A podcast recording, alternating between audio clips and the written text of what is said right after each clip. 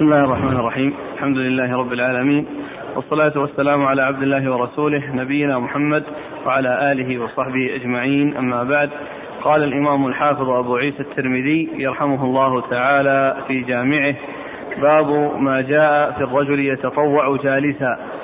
قال حدثنا الأنصاري قال حدثنا معا قال حدثنا مالك بن أنس عن ابن شهاب عن السائب بن يزيد رضي الله عنه عن المطلب بن أبي وداعة السهمي رضي الله عنه عن حفصة رضي الله عنها زوج النبي صلى الله عليه وآله وسلم أنها قالت ما رأيت رسول الله صلى الله عليه وآله وسلم صلى في سبحته قاعدا حتى كان قبل وفاته بعام فإنه كان يصلي في سبحته قاعدا ويقرأ بالسورة ويرتلها حتى تكون أطول من أطول منها.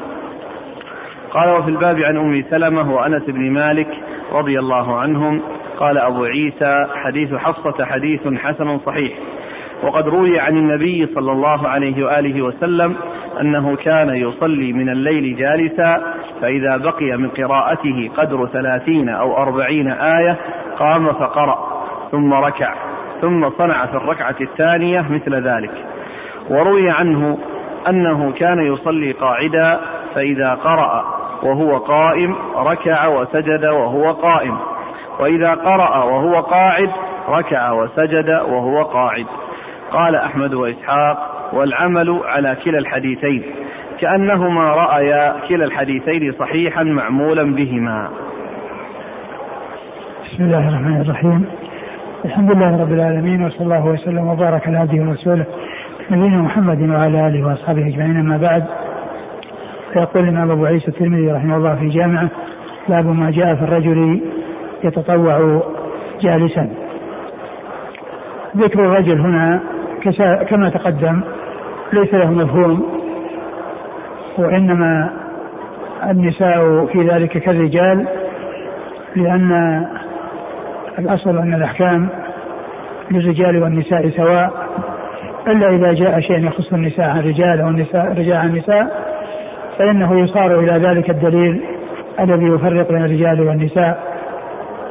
وإذا لم يكن كذلك فإن الأصل هو العموم وإنما يأتي التنصيص على الرجل في بعض التراجم وفي بعض الأحاديث لأن الخطاب هو غالبا للرجال دون النساء فمن ذلك يأتي التعبير بالرجل أحيانا وإن كان المراد به أنه لا يخصه وإنما الحكم يشمله ويشمل آه، المرأة. والتطوع جالسا سبق مر في بعض الأحاديث أنه على النصف من صلاة القائم في الأجر وهذا آه، في التطوع وأما في الفرائض فإنه يتعين على الإنسان أن يصلي قائما وإذا عجز انتقل إلى الصلاه جالسا وإذا عجز عن ذلك انتقل إلى الصلاه مضطجعا. وقد أورد أبو عيسى حديث آه، أم المؤمنين حصه بنت عمر بن الخطاب رضي الله تعالى عنهما أن النبي صلى الله عليه وسلم أنها رات النبي صلى الله عليه وسلم يصلي قاعدا حتى كان قبل موته بعام فقال فكان يصلي آه، قاعدا ويردد الآية أو السورة حتى تكون أطول من أطول منها. يردد السورة حتى تكون أطول من أطول منها يعني يرتلها حتى تكون كأنها أطول من التي أطول منها لسبب الترتيب وإلا فإن كل سورة أطول مما دون أقصر أطول مما دونها ولكن ذلك تلك السورة التي دونها إذا رتلت و آه، فإنها تكون أطول من أطول منها بسبب الترتيب بسبب الترتيب. والمقصود في الحديث أن النبي صلى الله عليه وسلم كان يصلي قائما وقبل وفاته بعام كان يصلي جالسا ويرتل السورة ويردد حتى تكون أطول من أطول منها. وهذا يفيد بأنه كان يعني آه أن ذلك حصل في آخر أمره. يعني آه في آخر أمره صلى الله عليه وسلم. ولم يكن هذا عاد عادته وديدنه وإنما حصل ذلك قبل وفاته بعام صلوات الله وسلامه وبركاته عليه. وقد عرفنا أن الإنسان إذا صلى مع قدر عدم قدرته أو مع حصول الضرر عليه بالقيام وأنه يصلي على حسب حاله فيحصل الأجر كاملا لقوله صلى الله عليه وسلم إذا مرض العبد وسافر كتب له ما كان يعمل وهو صحيح مقيم نعم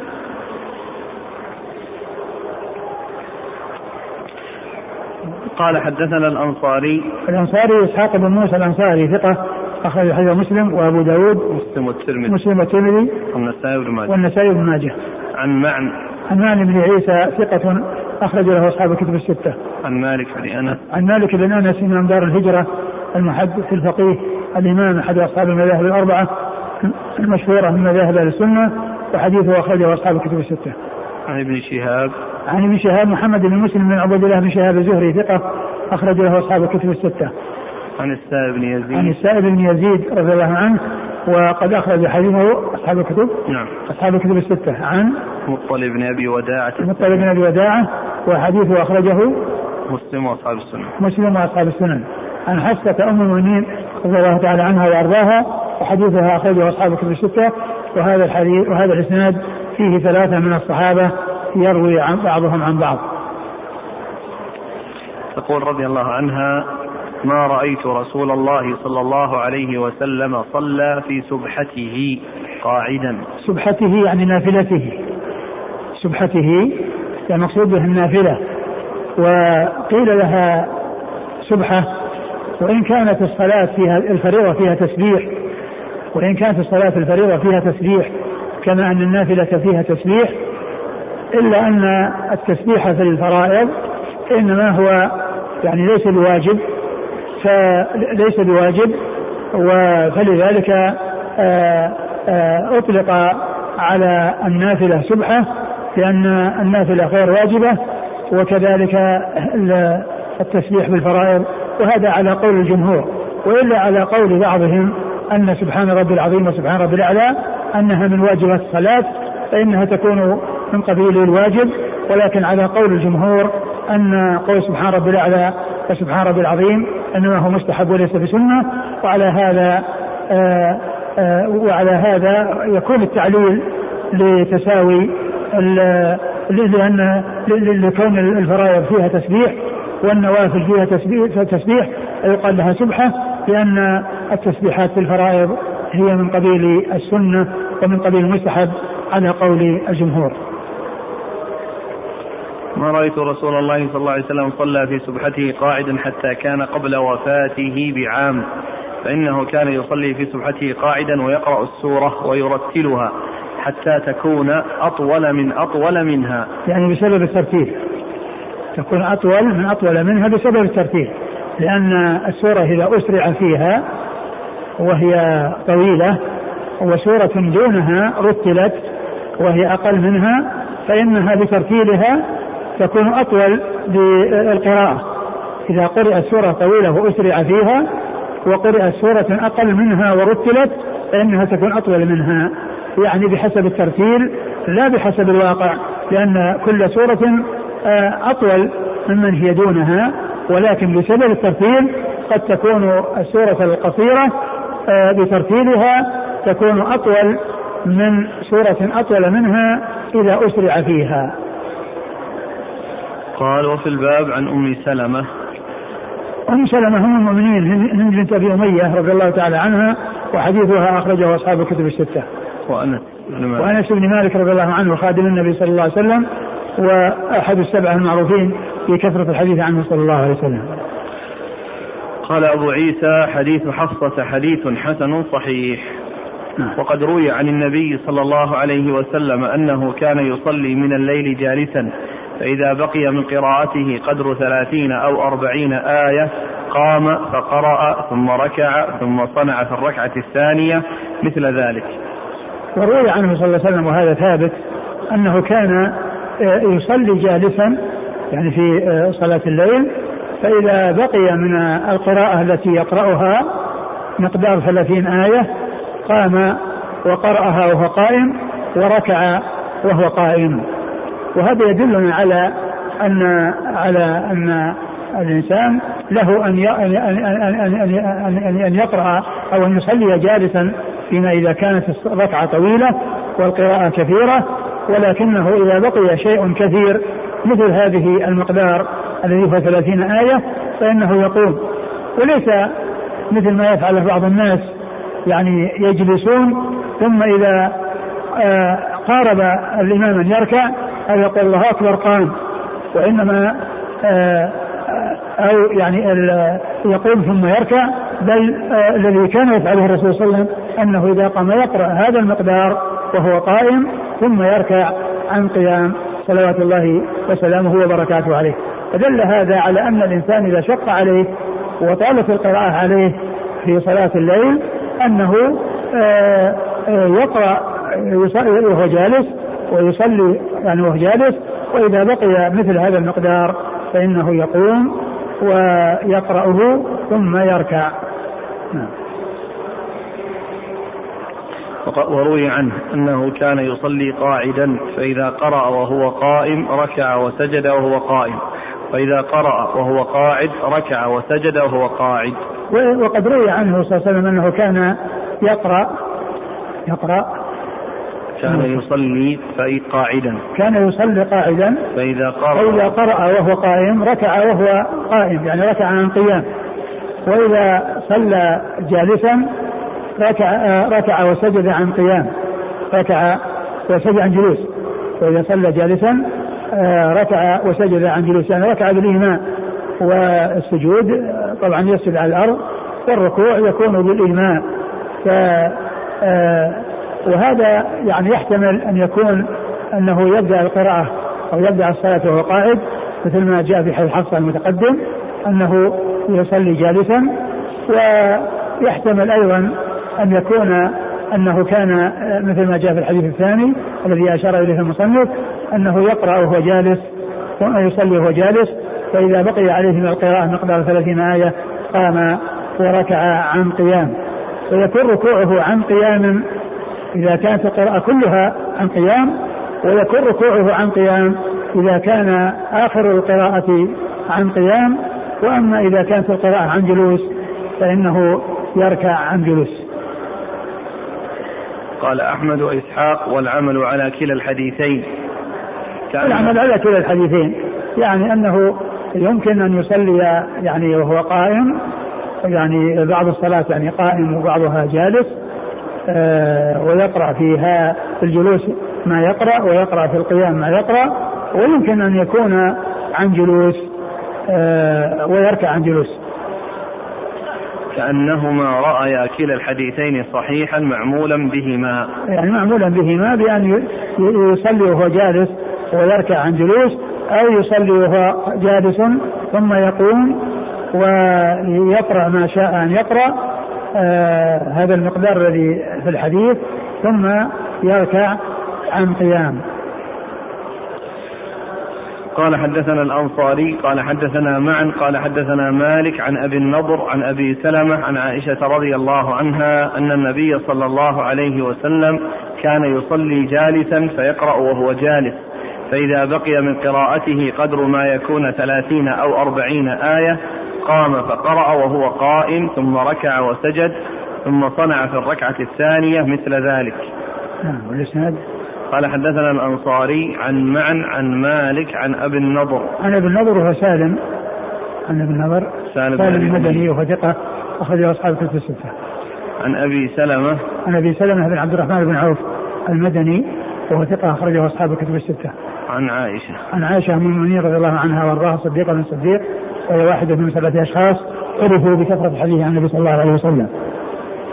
قال أبو عيسى هذا حديث حسن صحيح. قال حدثنا أحمد بن منيع قال حدثنا هشيم قال أخبرنا خالد وهو الحذاء عن عبد الله بن شقيق عن عائشة رضي الله عنها أنها قالت أنه قال سألتها عن صلاة رسول الله صلى الله عليه وآله وسلم عن تطوعه قالت كان يصلي ليلا طويلا قائما وليلا طويلا قاعدا فإذا قرأ وهو قائم ركع وسجد وهو قائم وإذا قرأ وهو جالس ركع وسجد وهو جالس.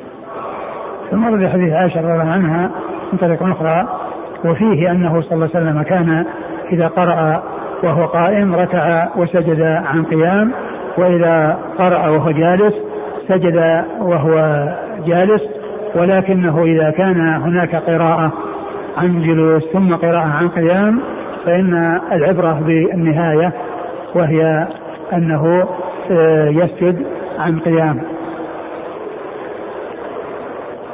قال حدثنا أحمد بن منيع. أحمد بن منيع ثقة أخرج له أصحاب الكتب الستة. عن هشيم. هشيم بن بشير الواسطي ثقة أخرج له أصحاب الكتب الستة.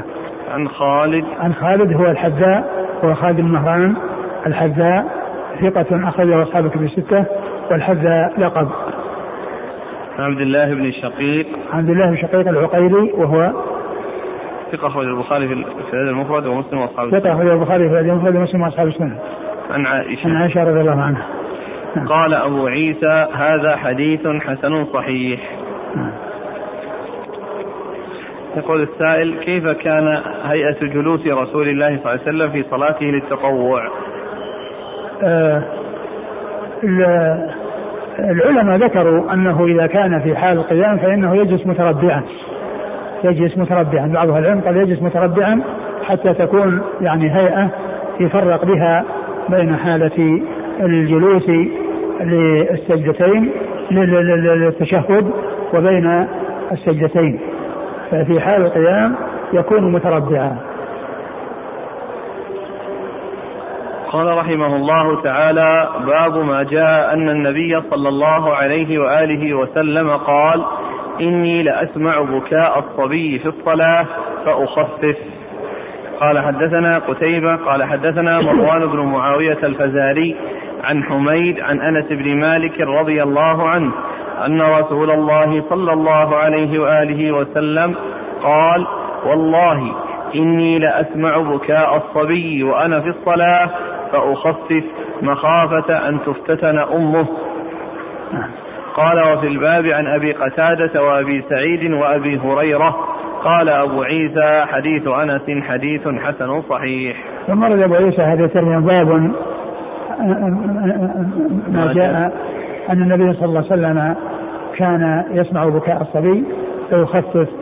أي أنه كان يدخل في الصلاة يريد التطويل. يريد تطويل القراءة فيسمع بكاء الصبي فيعدل عما كان أراده ويصير إلى التخفيف.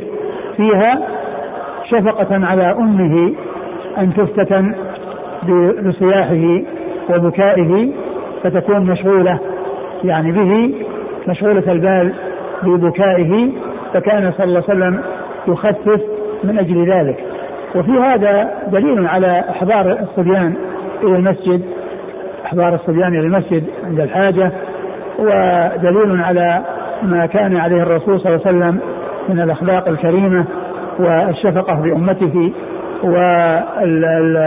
آه، والشفقة عليها وذلك لكونه صلى الله عليه وسلم آه، يترك ما كان أراده وهو التطويل ويخفف آه، شفقة على أم الصبي التي تسمع بكاءه ويكون ذلك فتنة لها في صلاتها بحيث تنشغل وتتشوش لكونها تسمع صبيها, صبيها يبكي. فكان من هديه صلى الله عليه وسلم أنه كان يريد التطويل ويخفف بسبب هذا الذي يقرا وفي هذا دليل على أن الإنسان إذا طول في الصلاة أو أراد التطويل في الصلاة ثم قرأ ما يقتضي التخفيف فإنه يخفف كما في هذا الحديث وكما في الحديث الآخر الذي فيه أنه صلى الله عليه وسلم صلى بالناس وقرأ المؤمنون سورة المؤمنون حتى جاء عند قصة موسى وهارون أو قصة عيسى فأصابته سعلة يعني صار عنده سعال فركع صلى الله عليه وسلم فركع يعني بهذا الطارئ الذي في السعال الذي حصل له صلى الله عليه وسلم نعم. قال حدثنا قتيبة قتيبة بن سعيد بن جميل بن طريف البغلاني ثقة أخرج له أصحاب الكتب الستة. عن مروان بن معاوية الفزاري. مروان بن معاوية الفزاري ثقة أخرج له أصحاب الكتب الستة. عن حميد عن حميد بن أبي حميد الطويل ثقة اخرجه أصحاب كتب الستة. عن أنس عن أنس رضي الله عنه وهو خادم النبي صلى الله عليه وسلم وأحد السبع المعروفين بكثره حديث النبي صلى الله عليه وسلم وهذا الأسناد من الأسانيد العالية عند الترمذي وهو من الرباعيات.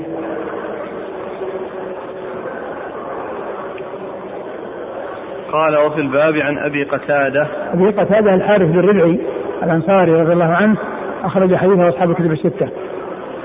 وأبي سعيد وأبي سعيد سعد بن مالك بن سنان الخدري أحد السبعة المعروفين بكثرة الحديث عن النبي صلى الله عليه وسلم.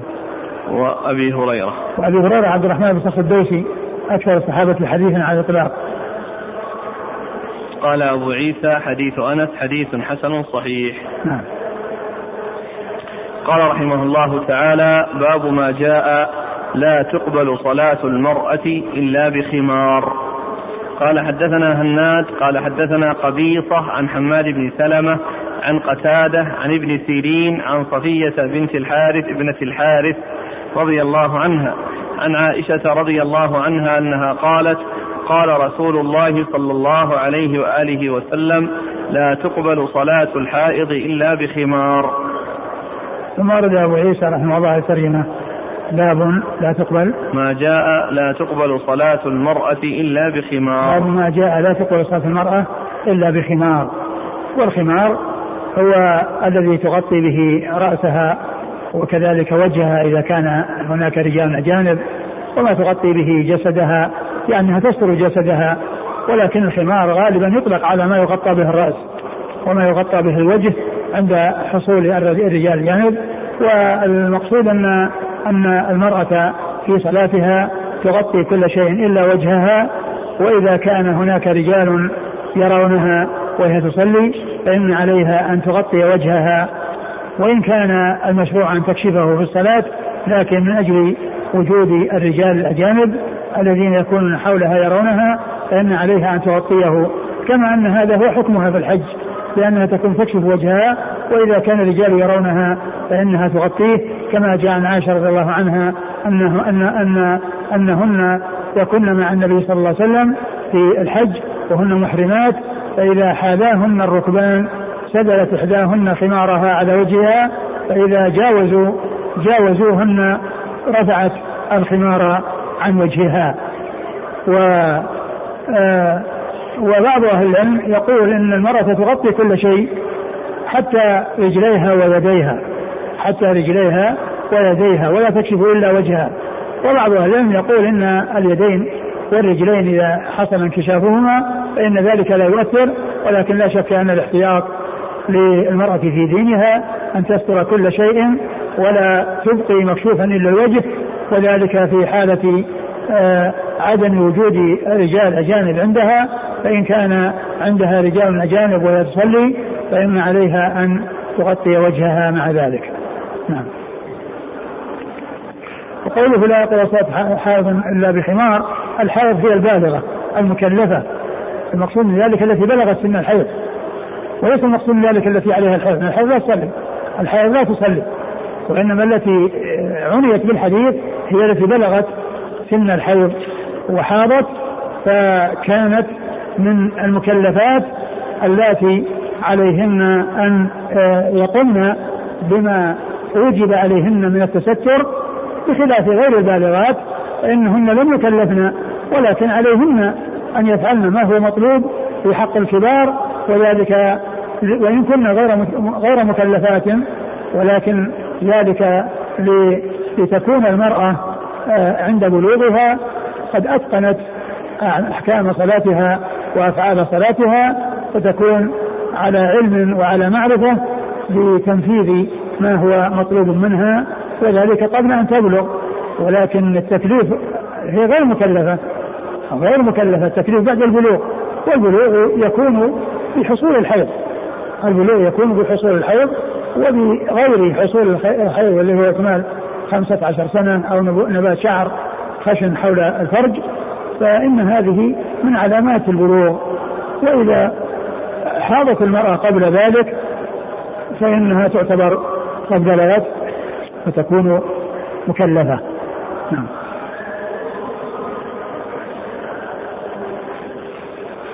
قال حدثنا هناد. هناد بن السري أبو السري ثقة. أخرج له البخاري في خلق افعال العباد ومسلم وأصحاب السنن.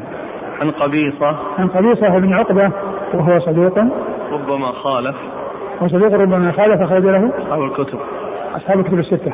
عن حماد بن سلمة حماد بن سلمة وهو ثقة أخرجه البخاري تعليقا ومسلم وأصحاب السنن. عن قتادة. عن قتادة من دعامه السدوس البصري ثقة اخرج له أصحاب الكتب الستة. عن ابن سيرين. عن ابن سيرين محمد بن سيرين ثقة اخرج له أصحاب الكتب الستة. عن صفية بنت الحارث. عن صفية ابنه الحارث وهي ثقة وهي صحابي. وهي صحابية أخرج لها. أبو داود والترمذي وابن ماجه. أبو داود والترمذي وابن ماجه. عن عائشة. عن عائشة أم المؤمنين رضي الله عنها وقد مر ذكرها. قال وفي الباب عن عبد الله بن عمرو.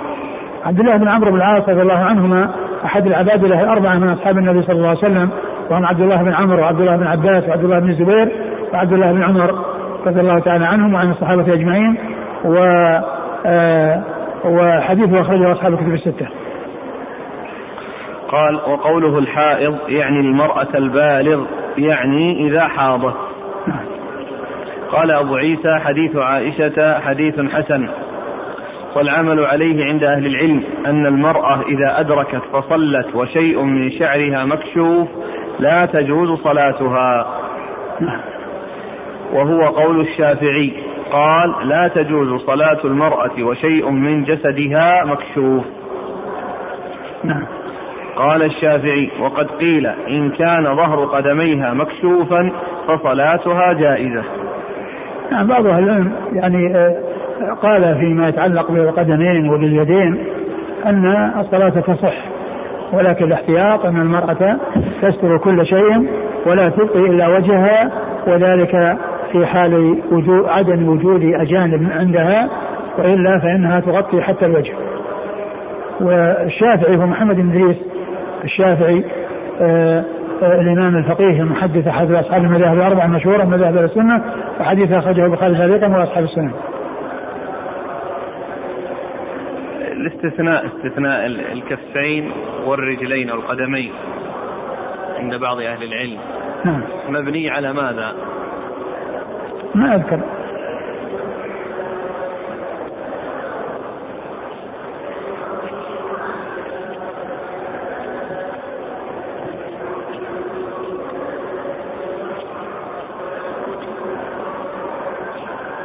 يقول ما حكم صلاة المرأة إذا كانت تصلي وساقاها ورجلاها مكشوفان؟ إذا كانت الساقان مكشوفة فإنها لا تصح صلاتها كما لو صلت وشعرها مكشوف.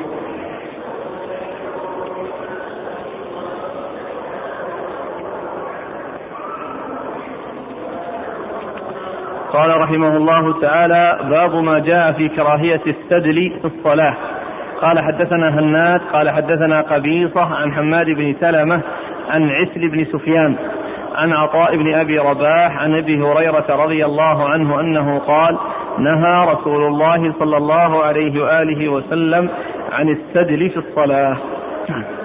قال وفي الباب عن أبي جحيفة رضي الله عنه قال أبو عيسى حديث أبي هريرة لا نعرفه من حديث عطاء عن أبي هريرة عن أبي هريرة مرفوعا إلا من حديث عسل بن سفيان وقد اختلف أهل العلم في السدل في الصلاة فكره بعضهم السدل في الصلاة وقالوا هكذا تصنع اليهود وقال بعضهم إنما كره السدل في الصلاة إذا لم يكن عليه إلا ثوب واحد فأما إذا سدل على القميص فلا بأس وهو قول أحمد وكره ابن المبارك السدل في الصلاة. انتهى؟ نعم. ثم أبو عيسى باب السدل في الصلاة. كراهية. باب كراهية السدل في الصلاة. والسدل المقصود به آه، السدل الثياب سدل الثياب. وذلك آه، فيما إذا كان الإنسان عليه رداء فإنه لا يتركه مسدلا لأن ذلك عرضة لأن يسقط فينكشف عاتقاه. وقد جاء عن النبي صلى الله عليه وسلم أن أنه لا يصلي الرجل في الثوب الواحد ليس على عاتقه أو عاتقيه منه شيء. فكونه يسدل في ثوبه آه، أو يجعل ثوبه يعني آه، يسدله فإن ذلك عرضة لسقوطه فينكشف عاتقه أو عاتقاه. و وأما وقد قال بعض أهل العلم أنه إذا كان عليه قميص فإن السدل ما فوق القميص لا يؤثر لأنه لا يؤدي إلى حصول انكشاف عورة لا يؤدي إلى حصول انكشاف يعني شيء يعني سواء العورة أو آه، العاتقين آه، اللذين يعني آه، مطلوب تغطيتهما في الصلاة كما جاء بذلك الحديث عن رسول الله صلى الله عليه وسلم. وعلى هذا فإن السدل جاء في الحديث ما يدل على منعه وذلك لما يخشى من سقوطه وذلك حيث يكون ليس عليه إلا ثوب واحد. ليس عليه إلا ثوب واحد فإنه إذا لم يجمع أطرافه ويضم بعضه إلى بعض فإنه عرضة لأن يسقط إذا كان مسدلا. و آه، وأما إذا كان آه، مثل الغترة التي هي على رأس الإنسان وعليه قميص فكونها تسدل لا يؤثر لأنه لا يترتب عليه مضرة سواء سقطت أو بقيت لأنها لو سقطت فإن الإنسان لا يترتب على سقطها شيء يتعلق بالصلاة بخلاف الرداء على الكتفين فإنه يتعلق يترتب عليه مخالفة ما جاء عن النبي صلى الله عليه وسلم في قوله لا يصلي لا يصلي الرجل الواحد لا يصلي الرجل في الثوب الواحد ليس على عاتقه منه شيء. نعم. قال حدثنا هناد عن قبيصة عن حماد بن سلمة عن عسر بن سفيان عن هناد عن قبيصة عن حماد عن عسر بن سفيان وهو مقبول. ضعيف أبو داود. وهو ضعيف أخرج له أبو داود, أبو داود. والترمذي. والترمذي. عن عطاء بن أبي رباح. عن عطاء بن أبي رباح ثقة أخرجه أصحاب كتب الستة. عن أبي هريرة. عن أبي هريرة رضي الله عنه مر ذكره. وفي الباب عن أبي جحيفة. وفي الباب عن أبي جحيفة وهب بن عبد الله السوائي رضي الله عنه أخرج حديثه أصحاب كتب الستة. قال أبو عيسى حديث أبي هريرة لا نعرفه من حديث عطاء عن أبي هريرة مرفوعا إلا من حديث عسل بن سفيان. وقد اختلف أهل العلم في السدل في الصلاة فكره بعضهم السدل في الصلاة وقالوا هكذا تصنع اليهود. وقال بعضهم إنما كره السدل في الصلاة إذا لم يكن عليه إلا ثوب واحد. فأما إذا سدل على القميص فلا بأس وهو قول أحمد. يعني هذا التفصيل أقول هذا التفصيل يعني يبين أن السدل الذي يترتب عليه محذور هو الذي يكره وأما السدل الذي لا يترتب عليه محذور فإنه لا بأس به وقول أحمد أحمد آه، بن محمد بن حنبل الشيباني الإمام الفقيه المحدث أحد أصحاب المذاهب الأربعة المشهورة من مذاهب السنة وحديثه أخرجه أصحاب الكتب الستة. وكره ابن المبارك السدل في الصلاة. نعم. وابن المبارك وعبد الله بن المبارك المروزي ثقة أخرج له أصحاب الكتب الستة. والكراهة هنا محمولة؟ آه النهي النهي الأصل فيه التحريم ومعلوم أن الرسول صلى الله عليه وسلم نهى أن يصلى الرجل آه يعني في الثوب الواحد ليس على عاتقه منه شيء وهو السبل وسيلة إلى غاية وهي آه انكشاف العاتقين وذلك لا يجوز ويكون للتحريم قال رحمه الله تعالى باب ما جاء في كراهية مسح الحصى في الصلاة. قال حدثنا سعيد بن عبد الرحمن المخزومي قال حدثنا سفيان بن عيينة عن الزهري عن أبي الأحوص عن أبي ذر رضي الله عنه عن النبي صلى الله عليه وعلى آله وسلم أنه قال إذا قام أحدكم إلى الصلاة فلا يمسح الحصى فإن الرحمة تواجهه. قال وفي الباب عن معيقيب وعلي بن أبي طالب وحذيفة وجابر بن عبد الله رضي الله عنهم. قال أبو عيسى حديث أبي ذر حديث حسن. وقد روي عن النبي صلى الله عليه وسلم أنه كره المسح في الصلاة وقال إن كنت لا بد فاعلا. فمرة واحدة كأنه روي عنه رخصة في المرة الواحدة والعمل على هذا عند أهل العلم. باب ما جاء في في الحصى في الصلاة يعني مكان السجود يعني في مكان السجود. وإذا كان قبل الصلاة فإنه لا بأس به. فالإنسان يسوي الأرض يعني بينه بين يديه قبل أن يدخل في الصلاة لا بأس بذلك. لكن إذا كان في الصلاة فإنه لا يفعل إلا مرة واحدة يعني هي في الأول يعني إذا لم يتمكن أو لم يحصل منه أنه سواها في آه، قبل أن يصلي واحتاج إلى التسوية بأن تكون الأرض فيها انخفاض وارتفاع يعني آه، آه، فيحتاج إلى أن يسويها حتى يكون سجوده على مكان يعني ما فيه انخفاض وارتفاع بحيث يعني يشوش عليه فإنه لمرة واحدة سائق كما جاء في حديث معيقيب الذي أشار إليه المصنف. فإنه إذا كان لابد مرة واحدة. ما يكون كل ما يسجد يروح يسوي لأن المقصود يحصل بأول مرة. فإذا كان فعله قبل أن يصلي لم يحتج إليه في الصلاة. وإن لم يفعله قبل أن يصلي ولما وصل الأرض ساجدا وجد أن الأرض فيها طلوع ونزول بحيث أنه إذا سجد يعني يكون يتمايل وجهه.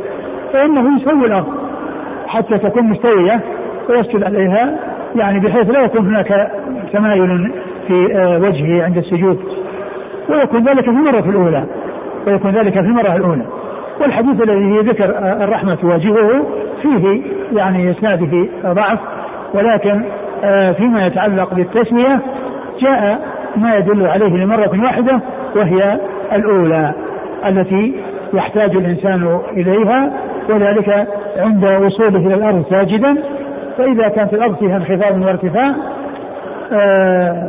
مثل رمل يعني فيه يعني شيء نازل وشيء عالي فإنه يسويه بيده لمرة واحدة ولا يكرر ذلك.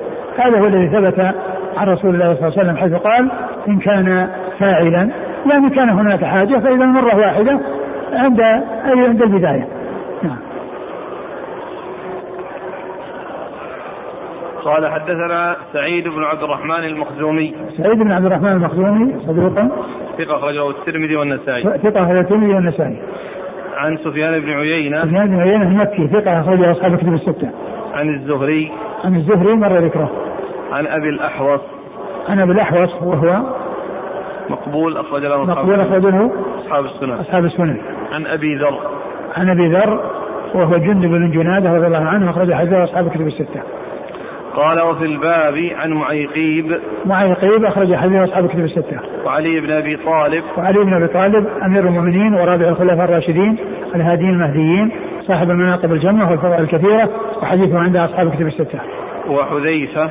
وحذيفة بن اليمان رضي الله تعالى عنهما أخرج حديثه أصحاب الكتب الستة. وجابر بن عبد الله. جابر بن عبد الله الأنصاري رضي الله عنهما وهو أحد السبع المعروفين بكثرة الحديث عن النبي صلى الله عليه وسلم.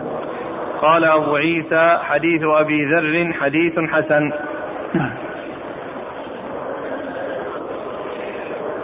لغيره؟ كان يعني بالنسبة للرحمة تواجهه ما نعلم له شاهد. وأما بالنسبة لغير الرحمة تواجهه فإن ما بعده شاهد له. لأن قوله إن كان لابد فمرة واحدة يعني معناه أنه آه، منهي عن التسوية إلا مرة واحدة. يعني الشاهد الثاني يشهد له من غير ذكر الرحمة.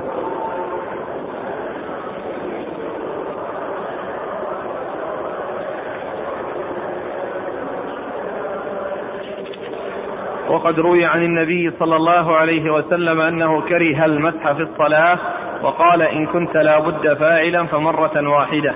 نعم. كأنه روي عنه رخصة في المرة الواحدة والعمل على هذا عند أهل العلم. قال حدثنا الحسين بن حريث قال حدثنا الوليد بن مسلم عن الأوزاعي عن يحيى بن أبي كثير قال حدثني أبو سلمة بن عبد الرحمن عن معيقيب رضي الله عنه أنه قال سألت رسول الله صلى الله عليه وسلم عن مسح الحصى في الصلاة فقال إن كنت لا إن كنت لا بد فاعلا فمرة واحدة. قال أبو عيسى هذا حديث حسن صحيح. ذكر الحصى هنا لا مفهوم له لأن التراب كذلك إذا كان فيه طلوع ونزول ولكن لعله ذكر ذكر الحصى لأنه هو الغالب الذي يكون فيه طلوع ونزول من ناحية أن الحصى يعني آه بعضه يكون فوق بعض وبعضه أعلى من بعض ويحتاج إلى تسوية. وإلا فإن الحكم كذلك بالنسبة للرمل والتراب إذا كان فيه آه انخفاض بأن يكون يعني أرض وطئ عليها فيكون مكان الوطأ منخفض والذي لم يحصل فيه وطئ مرتفع فإذا احتاج إلى تسميته فيكون ذلك للحصى ولغير الحصى. قال حدثنا الحسين بن حريث. الحسين بن حريث ثقة أخرجه مسلم وأصحاب السنن. أصحاب الكتب كلهم إلا ابن ماجه. أصحاب الكتب الستة إلا ابن ماجه. عن الوليد بن مسلم. عن الوليد بن مسلم الدمشقي وهو ثقة أخرجه أصحاب الكتب الستة. عن الأوزاعي. عن الأوزاعي عبد, عبد الرحمن بن عمرو الأوزاعي ثقة أخرجه أصحاب الكتب الستة. عن يحيى بن أبي كثير. يحيى بن أبي كثير اليمامي ثقة أخرجه أصحاب الكتب الستة. عن أبي سلمة بن عبد الرحمن. عن أبي سلمة بن عبد الرحمن بن عوف مر ذكره. عن معيقيب. عن معيقيب رضي الله عنه أخرج حديثه أصحاب الكتب الستة. قال أبو عيسى هذا حديث حسن صحيح. نعم. يقول السائل ما معنى الرحمة تواجهه يعني آه، الحديث اولا لم يصح. لكن يعني معناه كأن المكان الذي آه، على ظهر الأرض وأنه آه، يعني يسجد عليه فلا يمسح لأنه لو مسح لم يبقى على على لم يبقى وجه الأرض على ما هو عليه وإنما حصل يعني فيه تغيير عن حاله التي عليها.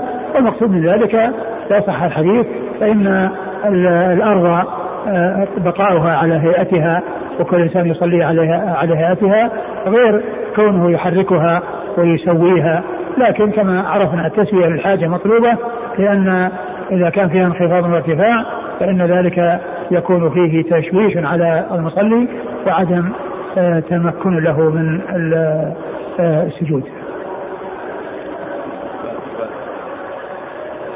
يقول السائل ربما يحتاج الشخص إلى أن يسوي الأرض مكان سجوده أكثر من مرة لأن الأرض قاسية فهل له ذلك؟ آه ليس له لأن لأن التسوية لأول مرة يكون يسويها أول مرة آه، ستبقى على الهيئة التي آه، التي يمكنه أن يفعلها. لكن المرة الثانية هي على ما هي عليه. المرة الثانية هي على ما هي عليه. ما في إلا أنه يعني يحرك بدون فائدة. لكن إذا سواها من أول مرة من أول مرة فإن المقصود يحصل. وليس وإذا كانت أرض قاسية فإنه لا ينفع فيها لا ينفع فيها تسوية لأنه يبحث عن مكان آخر يعني بحيث يعني آه، يصلي فيه. لا يصلي على مكان آه، يكون لا يمكن تسميته بأن يكون فيه طلوع ونزول من حجارة أو من آه، شيء ثابت في الأرض فإن هذا لا يمكن الإنسان من سجوده. يعني يكون في حصى كلها حصى ثابت في الأرض. واحدة طالعة وواحدة نازلة. ما ما يستقر في ركوع في سجوده لكن يبحث عن مكان قبل أن يوصل للصلاة مكانا يمكن أن يصلي فيه أو يمسحه بحيث آه، تحت تسويته أما إذا كانت أرض صلبة فكثير المرات المسح ما ما تحرك ما, ما تغير آه، الشيء الصلب. قال رحمه الله تعالى باب ما جاء في كراهية النفخ في الصلاة. قال حدثنا أحمد بن منيع قال حدثنا عباد بن العوام قال أخبرنا ميمون أبو حمزة عن أبي صالح مولى طلحة عن أم سلمة رضي الله عنها أنها قالت رأى النبي صلى الله عليه وآله وسلم غلاما لنا يقال له أفلح إذا سجد نفخ فقال يا أفلح ترب وجهك. قال أحمد بن منيع وكره عباد بن العوام النفخ في الصلاة وقال إن نفخ لم يقطع صلاته. وقال أحمد بن منيع وبه نأخذ. قال أبو عيسى وروى بعضهم عن أبي حمزة هذا الحديث وقال مولى لنا يقال له رباح. قال حدثنا أحمد بن عبدة الضبي قال حدثنا حماد بن سلمة عن ميمون أبي حمزة بهذا الإسناد نحوه. قال وقال غلام لنا يقال له رباح. قال أبو عيسى وحديث أم سلمة إسناده ليس بذاك. وميمون وميمون أبو حمزة قد ضعفه بعض أهل العلم. واختلف أهل العلم في النفخ في الصلاة. فقال بعضهم إن نفخ في الصلاة استقبل الصلاة. وهو قول سفيان الثوري وأهل الكوفة. وقال بعضهم يكره النفخ في الصلاة وإن نفخ في صلاته لم تفسد صلاته. وهو قول أحمد وإسحاق. ثم أورد أبو عيسى باب النفخ في الصلاة. والمقصود من ذلك نفخ الأرض. يعني بحيث تكون الأرض آه، قاع يعني آه، ولكن فوقها تراب خفيف. فإذا نفخه صار التراب وبقيت الأرض الصلبة وسجد عليها. فهو ينفخ من أجل يعني أن يطير التراب. وتبقى الأرض الصلبة يسجد عليها. وقد أورد آه، أبو عيسى هذا الحديث وفيه أن هذا الغلام لما كان ينفخ في الصلاة قال له ترب وجهك. يعني لا تنفخ بل اسجد على التراب. اسجد على التراب الذي فوق تلك الأرض الصلبة. ولا تنفخه حتى يطير وتسجد على أرض ليس فيها تراب بل ترب وجهك. أي اسجد على التراب. لأنه إذا نفخ ذهب التراب. وبقيت الأرض صلبة ليس فيها تراب فيسجد على أرض صلبة لا يصيب التراب وجهه. فقال النبي صلى الله عليه وسلم ترب وجهك أي اجعل آه، وجهك يصيبه التراب أو يكون السجود على التراب. والحديث في إسناده أبو حمزة هذا وهو ضعيف. وقد اختلف أهل العلم في النفخ في الصلاة وهو آه، غير سائق. ولكن هل يبطل الصلاة أو لا يبطلها؟ إذا حصل النفخ منهم من قال يبطلها وقال إنه شبيه بالكلام ومنهم من قال إنه ليس كلاما وإذا وجد فإنه آه، غير سائغ ولكنه لا يحصل به بطلان الصلاة. نعم. قال حدثنا أحمد بن منيع أحمد بن منيع مر ذكره عن عباد بن العوام. عباد بن العوام ثقة أخرجه أصحاب الكتب الستة. عن ميمون أبي حمزة. عن ميمون أبو حمزة وهو ضعيف. نعم أخرج له الترمذي وابن ماجه. ضعيف. نعم. ضعيف أخرجه الترمذي وابن ماجه. عن أبي صالح مولى طلحة. عن أبي صالح مولى طلحة وهو زادان نعم. آه مقبول. نعم مقبول. أخرج له الترمذي. عن أم سلمة. عن أم سلمة رضي الله عنها أم المؤمنين وقد مر ذكرها. وأبو حمزة هذا يقال له أبو حمزة القصاب وهو ضعيف. وهناك شخص آخر يقال له أبو حمزة القصاب وهو آه، من رجال مسلم أخرج له مسلم وهو يروي عن عبد الله بن عباس.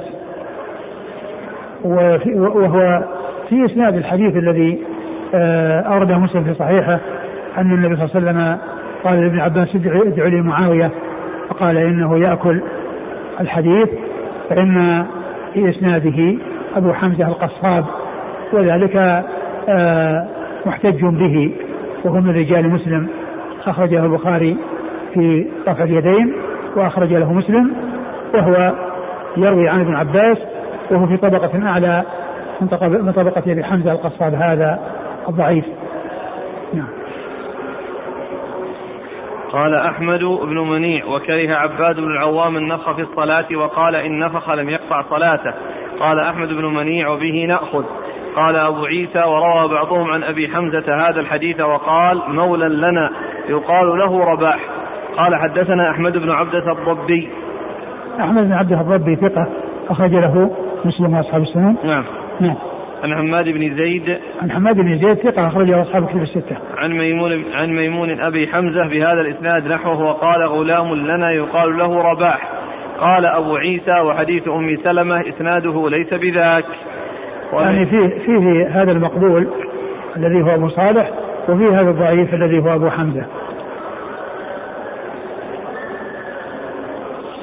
قال وميمون أبو حمزة قد ضعفه بعض أهل العلم واختلف أهل العلم في النفخ في الصلاة فقال بعضهم إن نفخ في الصلاة استقبل الصلاة. يعني معناه أنه يستأنف الصلاة من جديد يعني معناه أنه يقطعها ويبدأ الصلاة من جديد. وهو قول سفيان الثوري أهل الكوفة. سفيان الثوري سفيان بن سعيد المسروق الثوري ثقة أخرجه أصحاب في الستة. وقال بعضهم يكره النفخ في الصلاة وإن نفخ في صلاته لم تفسد صلاته وهو قول أحمد وإسحاق. أحمد بن حنبل مر ذكره وإسحاق هو ابن إبراهيم ابن راهوي الحنظلي المروزي ثقة أخرج له أصحاب الكتب الستة إلا ابن ماجه. قال رحمه الله تعالى باب ما جاء في النهي عن الاختصار في الصلاة. والله تعالى أعلم وصلى الله وسلم وبارك على عبده ورسوله نبينا محمد وعلى آله وأصحابه أجمعين.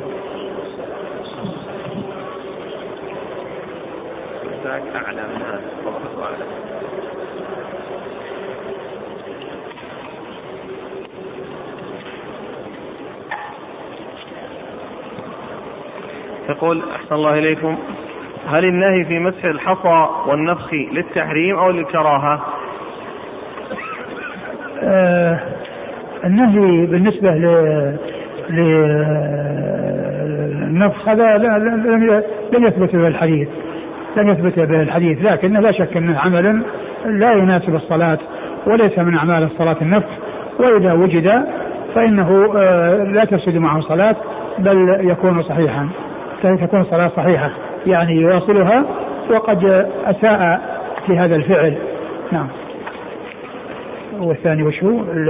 المسح وأما المسح ف آه، معلوم أن هذا من العبث إلا إذا كان لحاجة لمره واحدة فإن هذا جاءت به السنة عن رسول الله صلى الله عليه وسلم والعبث في الصلاة يعني لا لا لا يليق. نعم. يقول فضيلة الشيخ إذا نفخ أحدنا وإن كنا نصلي على السجاد وكان فيه شيء كالشعر وما يشبه ذلك. ما ينبغي هذا. ما ينبغي الإنسان ينفخ. يعني يمكن يزيله بيده إذا كان نهى وإذا كان فيه هذا لا يؤثر عليه يعني يسجده في مكانه ولا يؤثر عليه.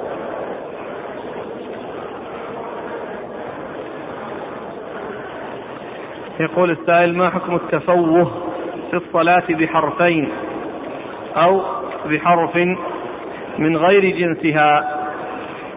آه الإنسان إذا تعمد الكلام سواء كان بحرف أو حرفين فإن فإنه جاء النهي عن الكلام في الصلاة.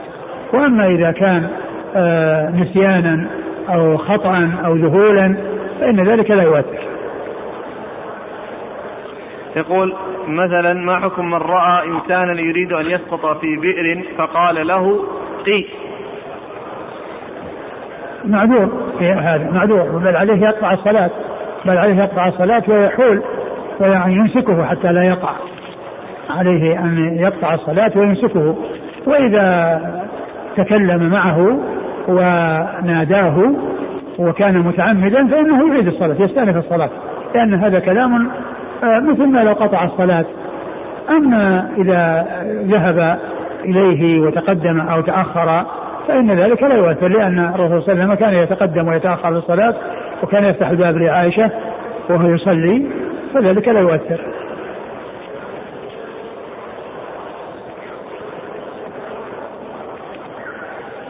يقول إذا كان الرجل يستطيع القيام لكنه لا يستطيع الركود الركوع والسجود لمرض.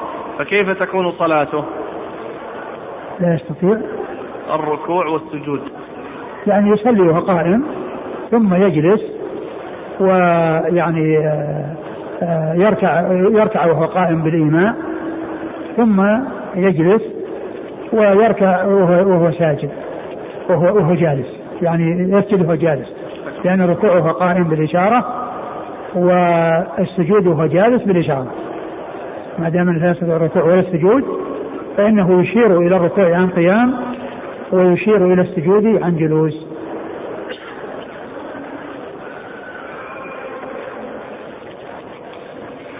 يقول السائل إذا انكشف شيء من عورة المرأة وهي تصلي مثل مثلا أن يكون عندها طفل يرفع ثوبها فما الحكم؟ إذا كان أنه انكشاف يعني يسير ويرجع وإنما هو طارئ يعني كطفل مثلا حركها أو ريح حركت ثم رجع فإن ذلك لا يؤثر إذا سلم الإمام والمأموم لم يكمل التشهد فهل يسلم مع الإمام أم يكمل التشهد؟ لا يكمل التشهد يكمل التشهد ويسلم يقول وهل الصلاة على النبي صلى الله عليه وسلم تأخذ حكم التشهد؟ نعم تأخذ حكم التشهد نعم يعني لازمة كما أن التشهد لازم. يقول فضيلة الشيخ حفظك الله نحن طلاب الجامعة. لنا زميل في الغرفة لا يصلي الفجر في الجماعة بل إنه لا يستيقظ إلا بعد طلوع الشمس بعد الساعة السابعة. وكذلك لا يصلي صلاة العصر في الجامعة فلا يستيقظ إلا قبيل غروب الشمس. وهذا هو دأبه وعادته. علما بأننا نصحناه مرارا ولكن دون جدوى بل كلما نصحناه يقول لنا أنا في مس جني. علما بأننا نصحناه إن كان محقا أن يرقي نفسه أو أن يطلب الرقية من بعض المشايخ. فلم يفعل بل لا يذكر الله إلا قليلا على حسب معاشرتي له. سؤالي يا فضيلة الشيخ هل أبلغ عنه مشرف السكن أم أنا آثم فيما سكت عنه؟ الواجب عليك أن تنصحه وأن تؤكد عليه في النصيحة وقضية المس الجن يعني مس الجن يعني يكون بالنوم إلى أن تطلع الشمس أو إلى أن قرب الغروب يعني مس الجن يكون هذا طريقته. مس الجن يعني تغير والمس يعني غالبا أنه يغاير النوم ولا يكون الانسان يعني آه، في نوم وإنما يكون في في هذا ولكنه ما يكون مستقيم ولا يكون آه، آه، سليم يعني في حركاته وفي تصرفاته.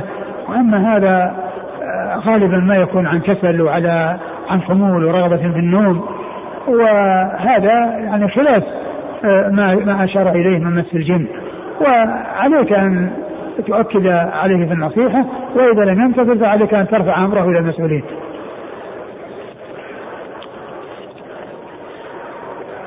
يقول السائل هل يشمل النهي عن مسح الحصى العالق على الجبهة؟ نعم كذلك يعني لا يعلق لا, لا يمسح الجبهة إلا في الآخر. إذا فرغ من الصلاة يمكن أن يمسح. وأما كونه آه، كل ما سجد يمسح لا يمسح. يترك العالق يبقى على ما لا يضره. يقول ما صحة هذا الحديث؟ جنبوا أبناءكم مساجدكم. الحديث الذي فيه جنبوا صبيانكم ومجانينكم مساجد هذا حديث غير صحيح.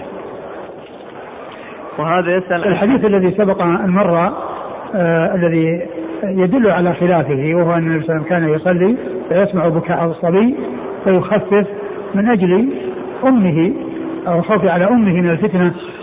ومعلوم أنه جاء المسجد. نعم إذا كان الصبيان يحصل منهم عبث وتشويش على الناس فإن مطلوب من أوليائهم أن لا يأتون أن لا يأتوا بهم من المساجد. يتركونهم في البيوت. لا يأتون بهم يشوشون على الناس.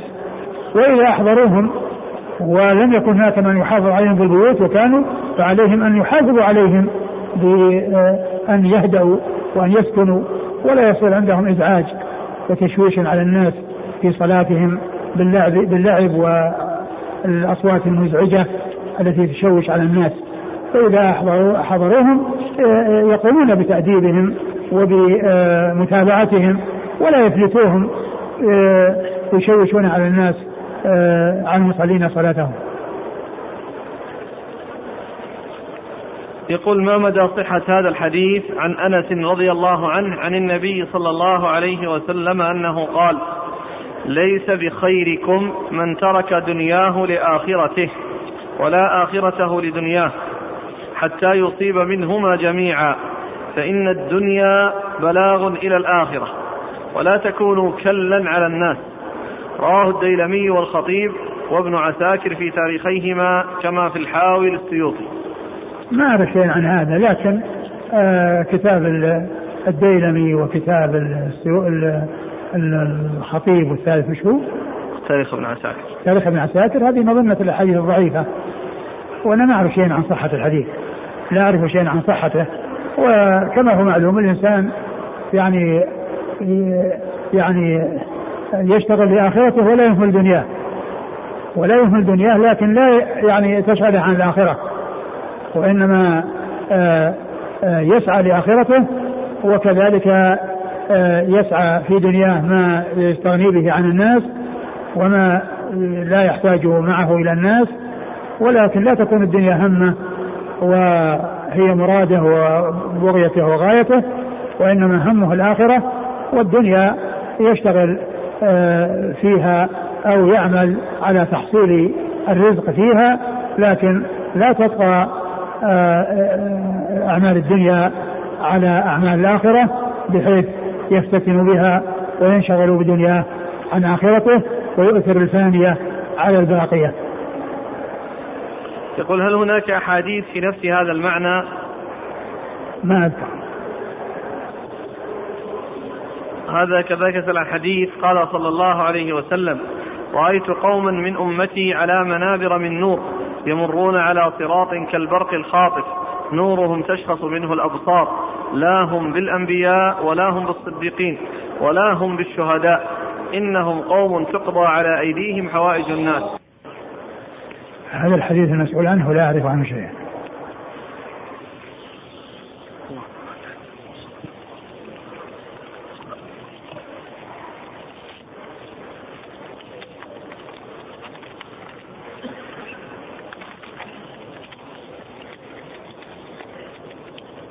يقول هذه فوائد. نبدأ بالأولى. قال الأخ فائدة التسليم بالمصافحة في الصلاة قال عن عطاء بن أبي رباح أن رجلا سلم على ابن عباس وهو في الصلاة فأخذ بيده وصافحه وغمز يده. أخرجه ابن أبي شيبة والبيهقي في سننه. قال الشيخ الألباني رحمه الله في السلسلة الضعيفة بإسنادين عن عطاء أحدهما صحيح والآخر رجاله كلهم ثقات رجال الشيخين غير أن فيه عنعنة حبيب بن أبي ثابت. وقد قال الشيخ رحمه الله قبل سوقه لهذا الأثر أما مصافحة المصلي فهي وإن لم ترد عن النبي صلى الله عليه وسلم فيما علمت فلا دليل على بطلان الصلاة لأنها عمل قليل لا سيما وقد فعلها عبد الله بن عباس رضي الله عنهما ثم ساق الأثر.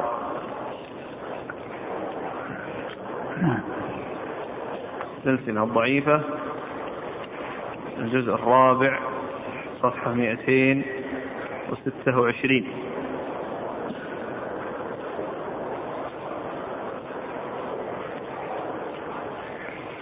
آه، فائدة ثانية. مشروعية الدعاء في التشهد الأول.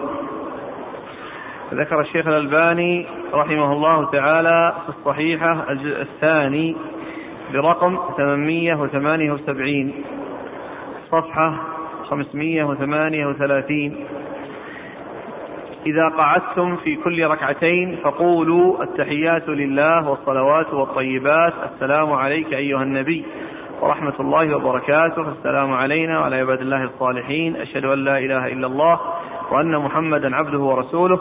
ثم ليتخير من الدعاء أعجبه إليه. أخرجه النسائي وأحمد والطبراني في المعجم الكبير من طريق شعبة. قال أنبأنا أبو إسحاق قال أخبرنا أبو الأحوص عن عبد الله. قال كنا لا ندري ما نقول في كل ركعتين غير أن غير أن نسبح ونكبر ونحمد ربنا وإن محمدا صلى الله عليه وسلم علم فواتح الخير وخواتمه فقال فذكره. قلت وهذا إسناد صحيح متصل على شرط مسلم. وتابعه إبراهيم بن يوسف بن أبي إسحاق قال حدثني أبي عن أبي إسحاق قال أخبرني أبو الأحوص والأسود بن يزيد وعمرو بن ميمون وأصحاب عبد الله أنهم سمعوه يقول فذكره. أخرجه الطبراني قال حدثنا عبد الله بن حنبل ومحمد بن عبد الله الحضرمي قال حدثنا عبد الله بن محمد بن سالم القزاز قال حدثنا إبراهيم. قلت وهذا إسناد جيد رجاله ثقات رجال الشيخين غير القزاز هذا. قال الحافظ ثقة ربما خالف. وفي الحديث فائدة هامة. وهي مشروعية الدعاء في التشهد الأول. ولم أرى من قال به من الأئمة غير ابن حزم والصواب معه. وإن هو استدل بمطلقات يمكن للمخالفين ردها بنصوص أخرى مقيد مقيدة. أما هذا الحديث فهو في نفسه نص واضح مفسر لا يقبل التقييد فرحم الله امرأ أنصف واتبع السنة. والحديث دليل من عشرات الأدلة على أن الكتب المذهبية قد فاتها غير قليل من هدي خير البرية. فهل في ذلك ما يحمل المتعصبة بدراسة السنة والاستنارة بنورها؟ انتهى.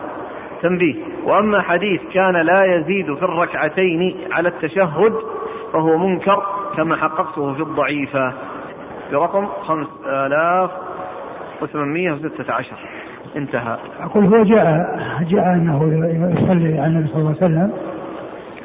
ويمكن أن يكون يعني أن هذا مما يختار من الدعاء الذي وصلت عن النبي صلى الله عليه وسلم. أو يدخل تحت من ما يختار.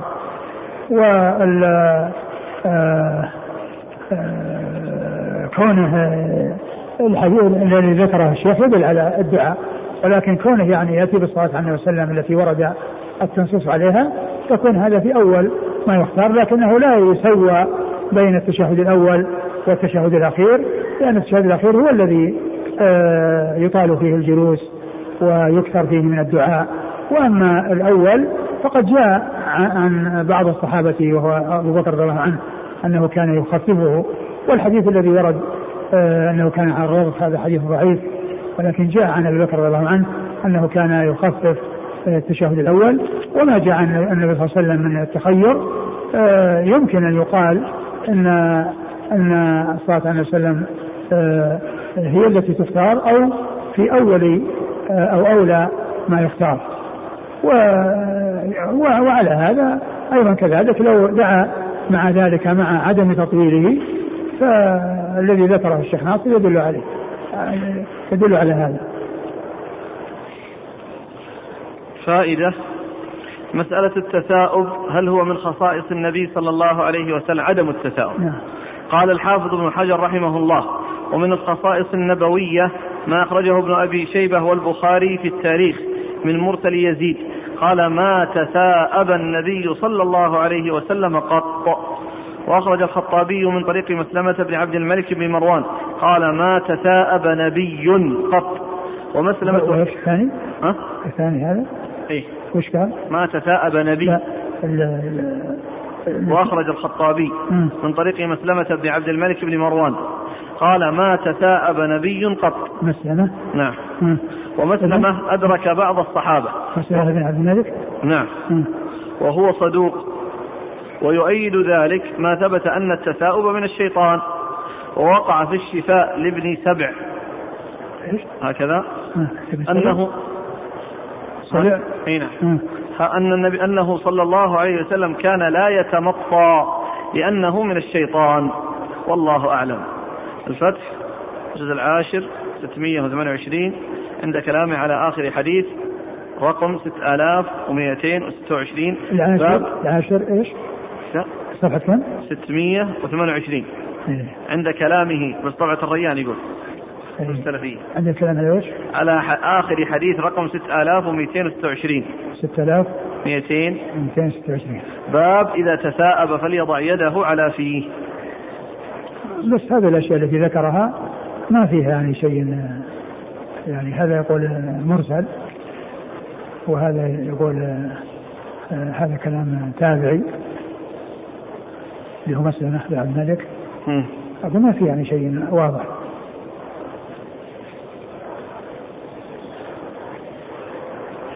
يقول ما ما ذكر كتب الخصائص الأخ عميتان نعم. يقول براجع كتب الخصائص.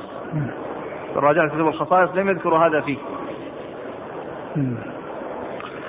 مسألة عن جلسة الاستراحة. وسئل شيخ الإسلام ابن تيمية رحمه الله عن رجل يصلي مأموما ويجلس بين الركعات جلسة الاستراحة ولم يفعل الإمام فهل يجوز ذلك له؟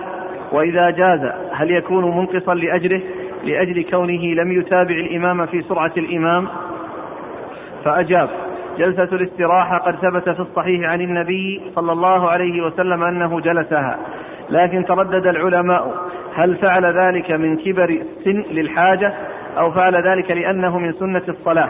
فمن قال بالثاني استحبها كقول الشافعي وأحمد في إحدى الروايتين ومن قال بالأول لم يستحبها إلا عند الحاجة. كقول أبي حنيفة ومالك وأحمد في الرواية الأخرى ومن فعلها لم ينكر عليه وإن كان مأموما لكون التأخر بمقدار ما ليس هو من التخلف المنهي عنه. من يقول باستحبابها لا لا. وإن كان مأموما لكون التأخر بمقدار ما ليس هو من التخلف المنهي عنه من يقول باستحبابها. عند من يقول يعني عند إيه. عند من يقول باستحبابها. وهل ها لا باقي. وهل هذا إلا فعل في محل اجتهاد؟ فإنه قد تعارض فعل هذه السنة عنده والمبادرة إلى موافقة الإمام. فإن ذلك أولى من التخلف لكونه يسير. فصار مثل ما إذا قام من التشهد الأول قبل أن يكمله المأموم. والمأموم يرى أنه مستحب. أو مثل أن يسلم وقد بقي عليه يسير من الدعاء هل يسلم أو يتمه؟ ومثل هذه المسائل هي من مسائل الاجتهاد والأقوى أن متابعة الإمام أولى من التخلف لفعل مستحب والله أعلم. هو مثل ما 22 هو مثل ما قال يعني في الأول أن هذا يعني لا يترتب عليه تأخر. ولهذا يأتي به الإنسان وإن لم يأتي به الإمام لأنه ليس هناك تأخر الذي هو محذور. ف الأولى أن يأتي بجلسة الاستراحة سواء أتى بها الإمام أو لم يأتي بها الإمام لأنه لا تأخر فيها.